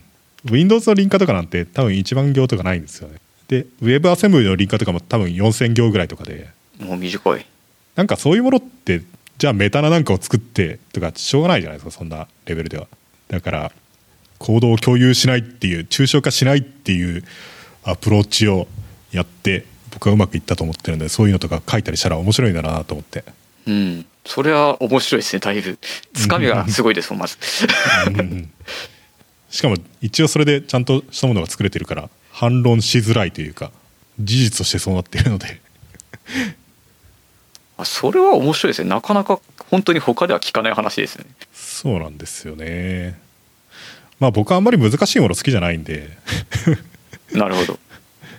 なんか C++ が使っててもまあバーチャル関数は許せるけど C++ こういうの機能使わないでほしいみたいなことをいっぱい言ってるし。なんかコードレビューしてるとこの人コードレビューしてるとなんか僕なんか何でも難しいからもっと簡単にしてくれっていう人みたいな風に思われてるっぽくってそれは僕はいいことだと思うんだけど。な何パーセントぐらいの確率で言ってるんですか？もっと簡単にしてくれ。毎回言ってるような気がする。毎回言ってる。デフォルト引数使うのはやめてくれみたいな。例えば。ああなるほど。デフデフォルト引数っていうのは複数の関数を定義するのと実質的には同じだから。その0を渡さないといけないんだったら0別に渡していいからデフォルト引数で0ってやるのをやめた方がいいんじゃないのか？とか。ここ別にクラスじゃなくて関数でいいよねみたいなとか。うんそんなばっかりです継承しなくてもよくないみたいなとか。今はだいぶだいぶな大事な例がたくさんあった気がしますね。なるべく簡単になるべく分かりやすくなるべく普通に読んでスラスラ読めるものにっていうのを頑張ろうと思っていいですね。それ書いたら面白そう。本当にそうなんですよ。世の中に訴えたい。いやだけど世の中に訴えたい。あんまりあんまり難しいことはしなくてもいいんだっていう。うん。あんまり難しいことするのは逆に良くないという。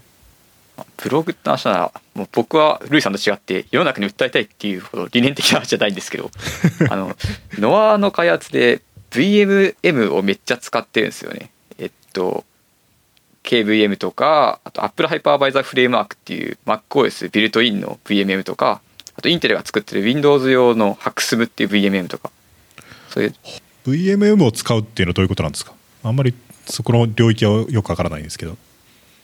えつまあ、使うっていうのは僕らは NOAA は、えっと、中に LinuxF を入れてシステムコールとトラップしたりメモリ空間をいじるのに使ってるんですけど普通 VMM がどう使われるかって話をまずすると、えっと、仮想マシンってどう動いてるかって言いますと今 CPU 仮想化支援機能っていうのが大体ハードウェアでついててそうだなえっとまず、えーゲストカーネルゲスト Linux とか動かすじゃないですか。仮想 CPU 上で。で仮想 CPU 上でゲストカーネルがなんかシステムコールとかを逆だな？すいません。ゲストカーネルの中のなんかアプリがシステムコールを発行したらとゲストカーネルに飛ぶんですけどでゲストカーネルがそれで IO とかを発行した時に、え仮想 CPU からえコンテクストが出て一旦 VMM にトラップされるんですね。それで VMM がトラップされたものを VMware とか QMKVM とかああいう v いわゆる仮想マシンソフトですね。に IO を通知してでそいつらが IO をシミュレーションすることでまるで本物のハードウェアがあるかのように動くっていう仕組みなんですけど。いやわかります。まあ VMM 名前の通り VM をマネジメントするソフトウェアそうです VMM で何ができるかって言ってそうやってなんか、えー仮想仮想 CPU から IO とかをトラップできるトラップしてくれてえ実質的に VM を作るのに必要な機能を提供してくれるのが VMM なんですよね。でそれは OS ごとにいっぱいあって Linux だったら KVM だし Apple だったら Apple Hypervisor Framework だし Windows だったら Intel が作ってる HAXM っていうのがあるんですね。なるほど。Windows はマイクロソフトは作ってないですか？作ってないんですよね。一応 Hyper-V があるんですけど Hyper-V っていうのはそういう低レベルな API が提供されてなくて誰かが Hyper-V の上に仮想マシンソフトを作るっていう使い方ができないんですよね。もう Hyper-V って1パッケージじゃないですかあれ。ハイパー V って何なんでしたっけ？あ Hyper-V っていうのは一言で言えば VMware みたいなやつですねマイクロソフトの。ハイパー V って Wi- Windows が動くんでしたっけ？Hyper-V 何でも動きますよ。あ本当に仮想マシン本当にその本当に仮想マシン PC, です。PC として見えるものを提供するものっていうのがハイパー V と。そうですそうです。仕組みはちょっとなるほど VMware とか KVM とはちょっと違うところがあるんですけど、まあ、ざっくり言えば普通の VMware みたいな仮想マシンソフトです。じゃあ仮想マシンはちょっとやりすぎだと。そうです。そういう仮想マシンに使われる内部本当に仮想化部分をを担当するのが VMM とかなんですけどで VMware 社とか、えー QM チームとかはこれを使って仮想マシンを作るんですけど僕ら NOAA チームはこれ仮想マシンを作るのに使ってないんですよね。っていうか VMM で VM 作って中にカーネル動かさずに VMM にシステムコールをトラップしてもらって普通は IO をトラップするのにシステムコールを僕はトラップしてるんですよね。あれ？そうかそれ言ってみればそうだなそう使い方が特殊なんですよ。それ全然違いますね全然違いますよ。普通はシステムコールは中のカーネルが扱うものなんで。システム？そうかシステムコールってどうやってトラップするんですか？えっと、あくまでインテルの話なんですけど、えーシスコール命令、具体的な話をすれば、シスコール命令って有効化しないと使えないんですよね。なんか、フラグを立てたらシスコール命令が使えて、OS が普通にそれをセットアップするんですけど、僕らはそれを、フラグをね寝かせっぱなしにしておくんですよ。すると何が起こるかっていうと、え VM の中で Undefined Instruction 例外が起きて、UD になるんですか？UD になります。でそりゃそうかコンパチビリティのために そうですそうですで、しえっと、VMM は例外は起きた時に例外は VM の外に出してくれる機能を持ってるんでそれで、えー UD 例外を中のカーネルじゃなくて VMM から外に出してくださいって設定にしておけばノアの方まで例外が飛んできて処理できるって形でシステムコールがトラップしてあるんですよね。でそのシステムコールをトラップしてその時のインストラクションポインターっていうのが分かるから？わかるからそこで見てみて。判断してそうですそうです。なるほどでそこがシスエンターのインストラクションだったらっていうことか。そうです。同じことをどんどんやっていって。まあレジスタを見て引数わかるんで。説明してもらったらごく普通のやり方ですけどまあいい方法ですね。うん。まあ前はなかったんですよねこの方式。シスエンターが全部フックできるってまあそのまんまですね。うん。なんか結果のしてレジスタに戻してでシステムコールエミュレーションしたように見えるってことやってるんですけど VM って普通こういう使い方しないんですよ。なんていうかまずノアの特徴から言って VM をたくさん立ち上げるっていうのが特徴の一つ一つとしてあるんですけど Linux アプリ一つごとに VM1 個なんでで VM って普通そういう使い方しないんですよ。立てては消す立てては消すなんかことは普通しなくてすげえバグ踏むんですよ。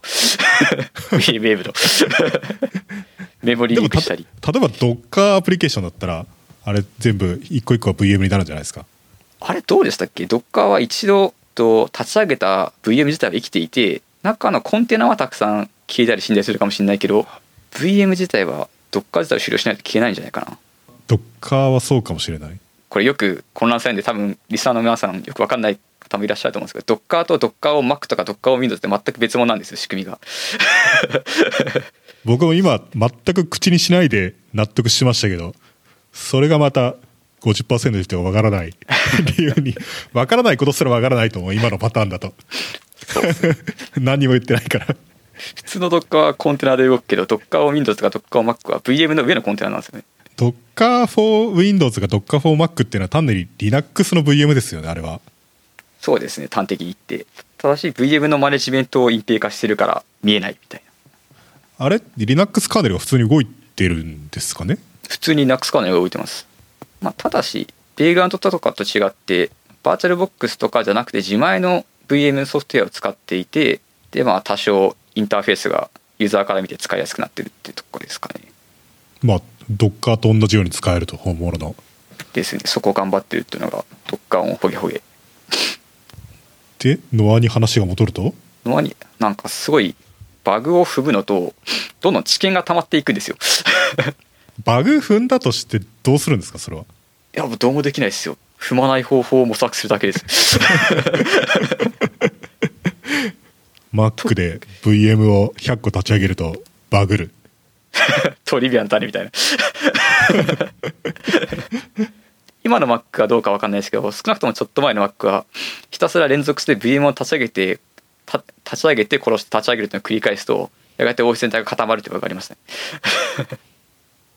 カーネルパニックじゃなくて固まるいかにもありそう。うん、本当はあってはならないですけどね。そうなんですよね。まあアップルのバいろいろバズるバグ生み出してますからねアップルのカーネルチームは。GoTo フェールとか。あー 最近も。GoTo ファイルがいいです。GoTo ファイルでもカーネルでしたっけ？あれ SSL カーネルじゃないでしたっけ？TLS とかじゃなかったでしたっけ？あ TLS とかでしたっけ？うん GoTo フェイル。あのルートアカウントが作れちゃうやつとか。カーネルじゃないですけどね。うん。あれも金ではないですけどびっくりっすよね結構。びっくりもうちょっとなんとかしてよっていう。ハイパーバイザーフレームワークとかそういうもっと複雑なのだと当然バグがあってもおかしくないって感じ。ですそういう意味だと Linux というのがとてもよくできてるだけなのかっていうだけなんじゃないのかっていう気もしますけどねなんとなくね。うん。そうバグ踏んだ後単純に VMM って本当はそんなノアみたいな感じでいろんな使い方ができるはずなんですよ。特権メールをトラップできるっていうすごいありがたい性質があるので。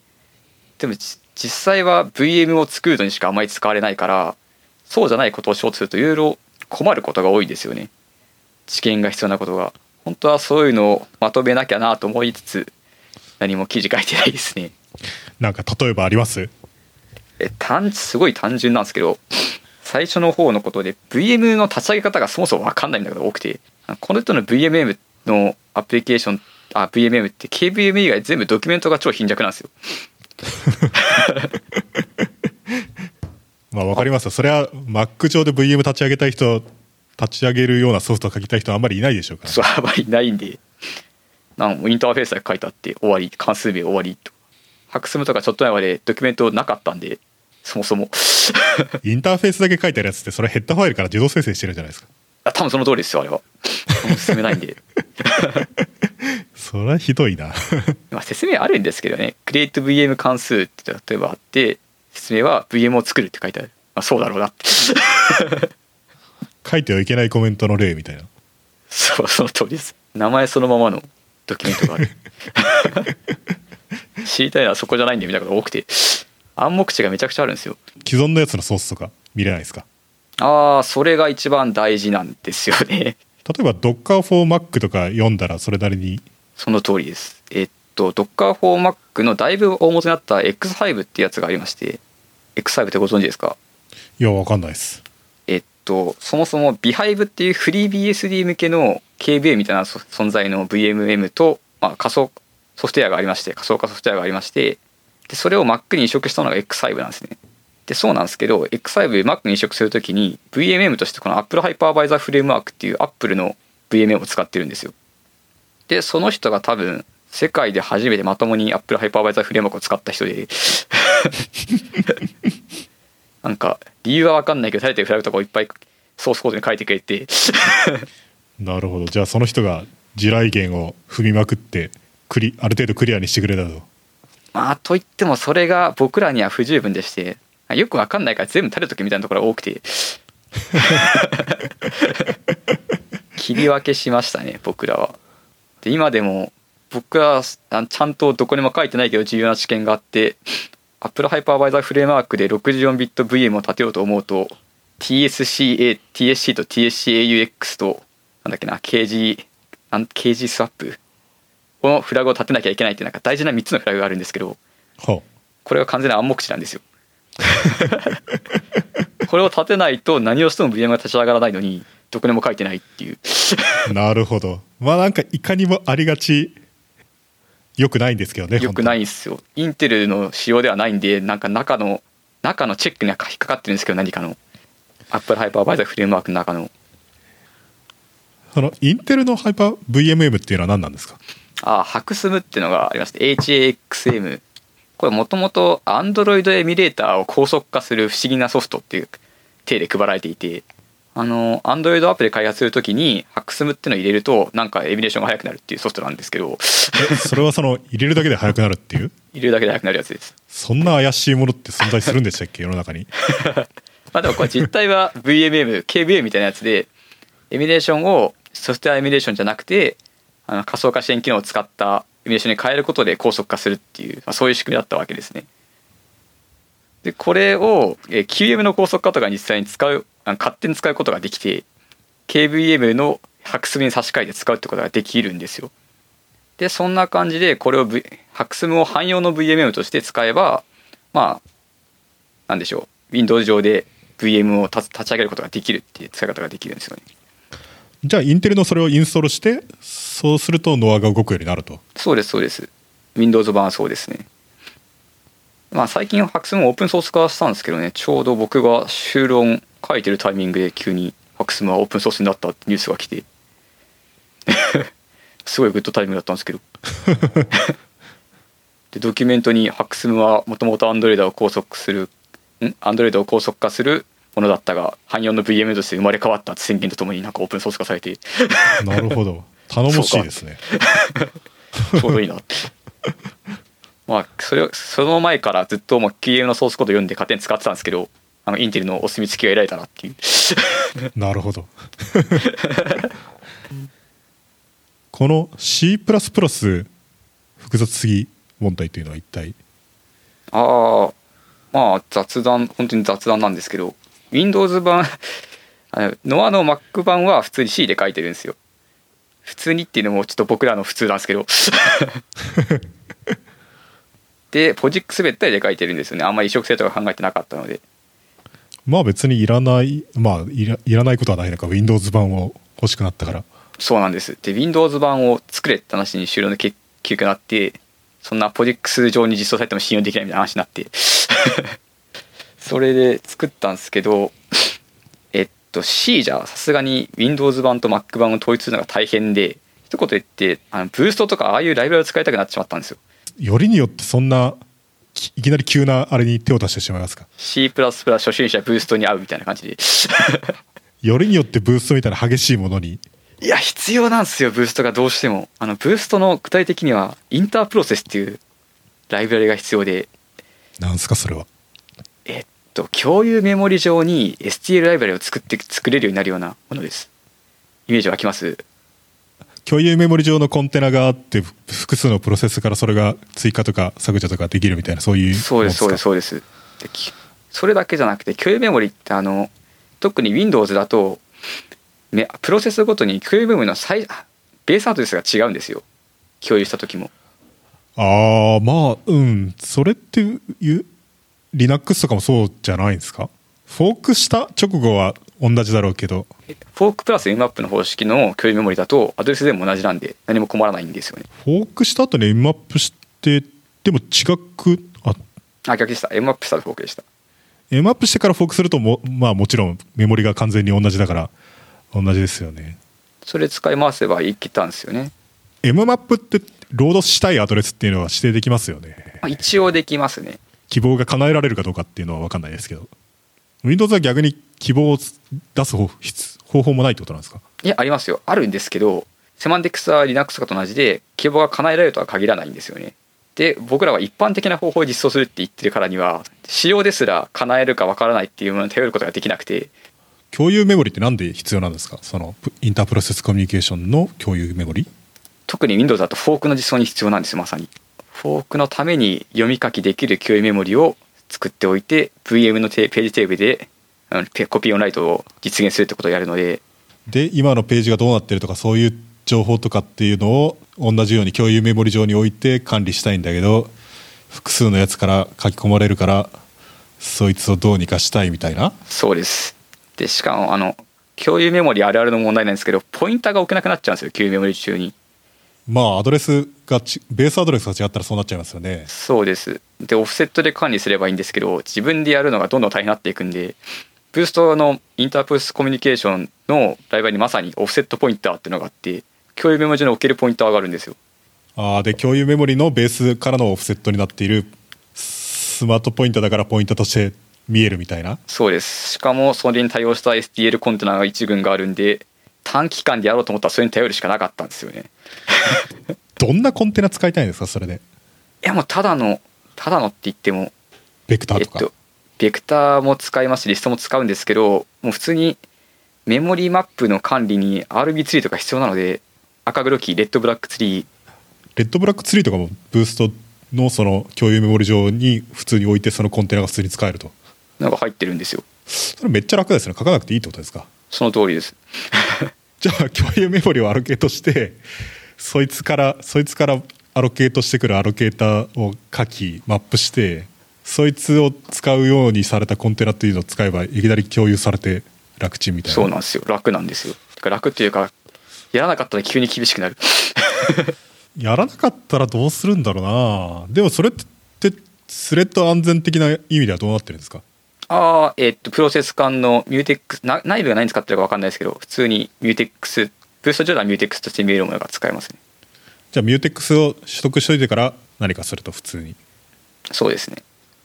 それそういうの使わなかったらどうやって書けばいいのかなまあ一個のやり方としてはどっちかをプライマリプロセスにしてセカンダリプロセスからそっちに IPC で問い合わせるみたいなことにすればマルチスレッド安全性みたいなやつ考えなくてもおかしいんだけど遅そうな気もするしそうなんですよ遅そうだし多分単純に実装めんどくさいんですよね。通信し始めると。確かに。わかる。C++ 初心者がいきなりブースト触ったんですけどテンプレートとは何かから始めてブースト触ったんですよ。11月とかから。それは辛いですね。テンプレテンプレートもそんなに難しい使い方をしなければそんなに辛くはないと思いますけどブーストのテンプレートとかは鬼のような。鬼のような。用語知るほど覚えましたよ。なんかテンプレート大好き大好きな人たちが作ってるみたいな。そうですね、まあ、実際確かにあの用途では便利でした。無理ですもん共有メモリ上で継承とかされたら。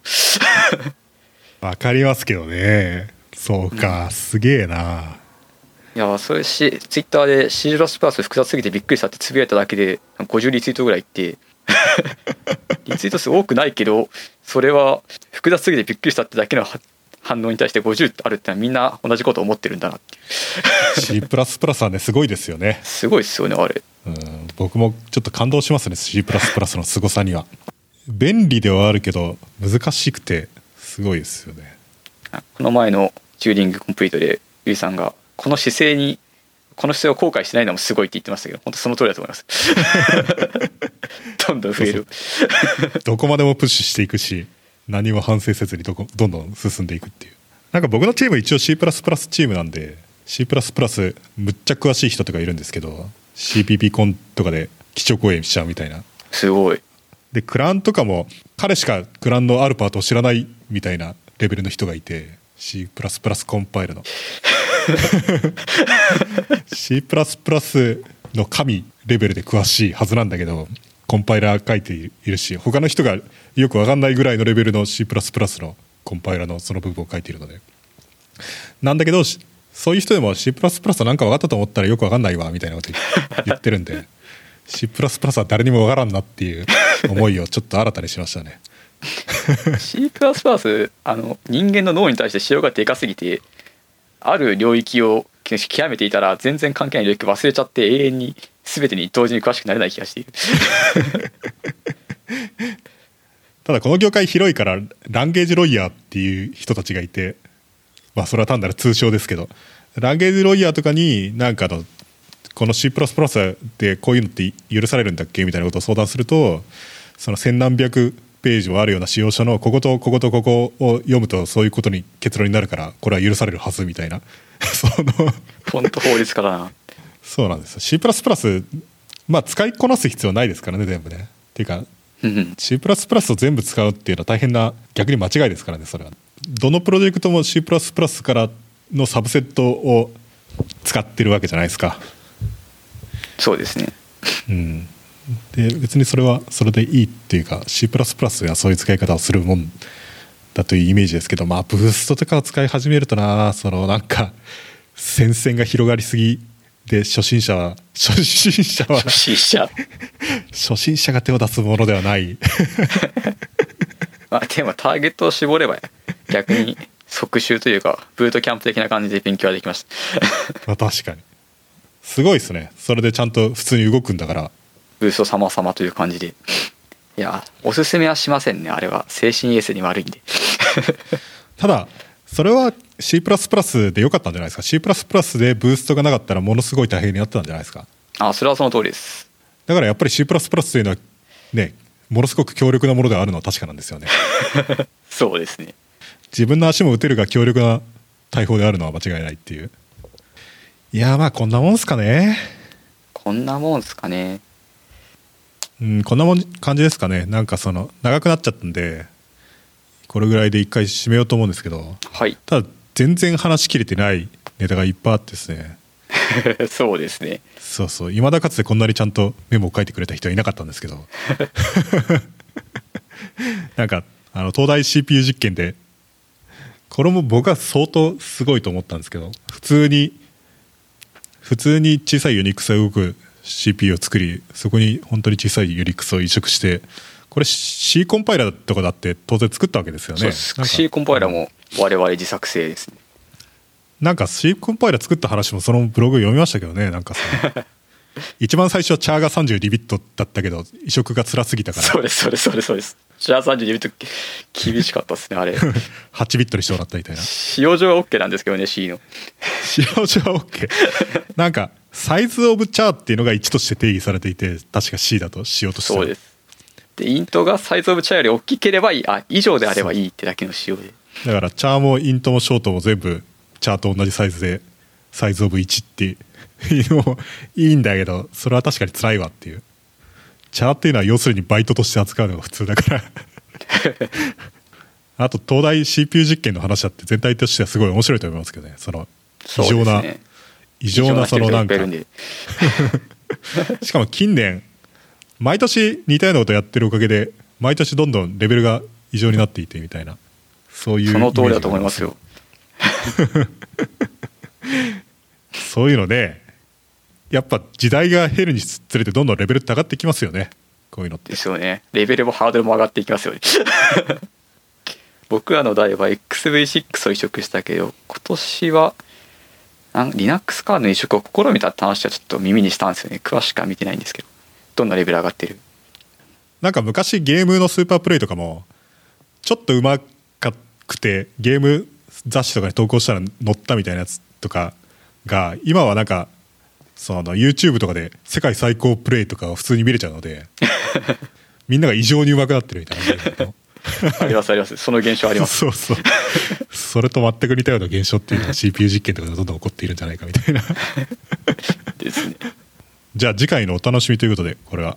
はい。いやーかなり面白い話がいっぱいあると思うんですけどあと今回は説明を往復してみたんでみんなに分かってもらえるといいんですけど全体が分かるかどうかともかくとしてこうみんなに分かって面白い話を目指しているので えっとまあそのところでと締めようと思うんですけどそうですね。毎回お願いですけどチューリングコンプリート FM はそのかつてないようなシステムズプログラミング系のポッドキャストを目指していてですねまあ実際そうなってると思いますけど、えっと、皆さんの感想やご意見などを受け付けています。あとその他の人たちにですねその宣伝してもらえると、えー助かります。まあたくさんの人に聞いてもらった方がこういうのは面白いんで、えーよろしくお願いします。よろしくお願いします。じゃあ今日はこのぐらいで。ぬるっぽへさんでした。ありがとうございました。ありがとうございました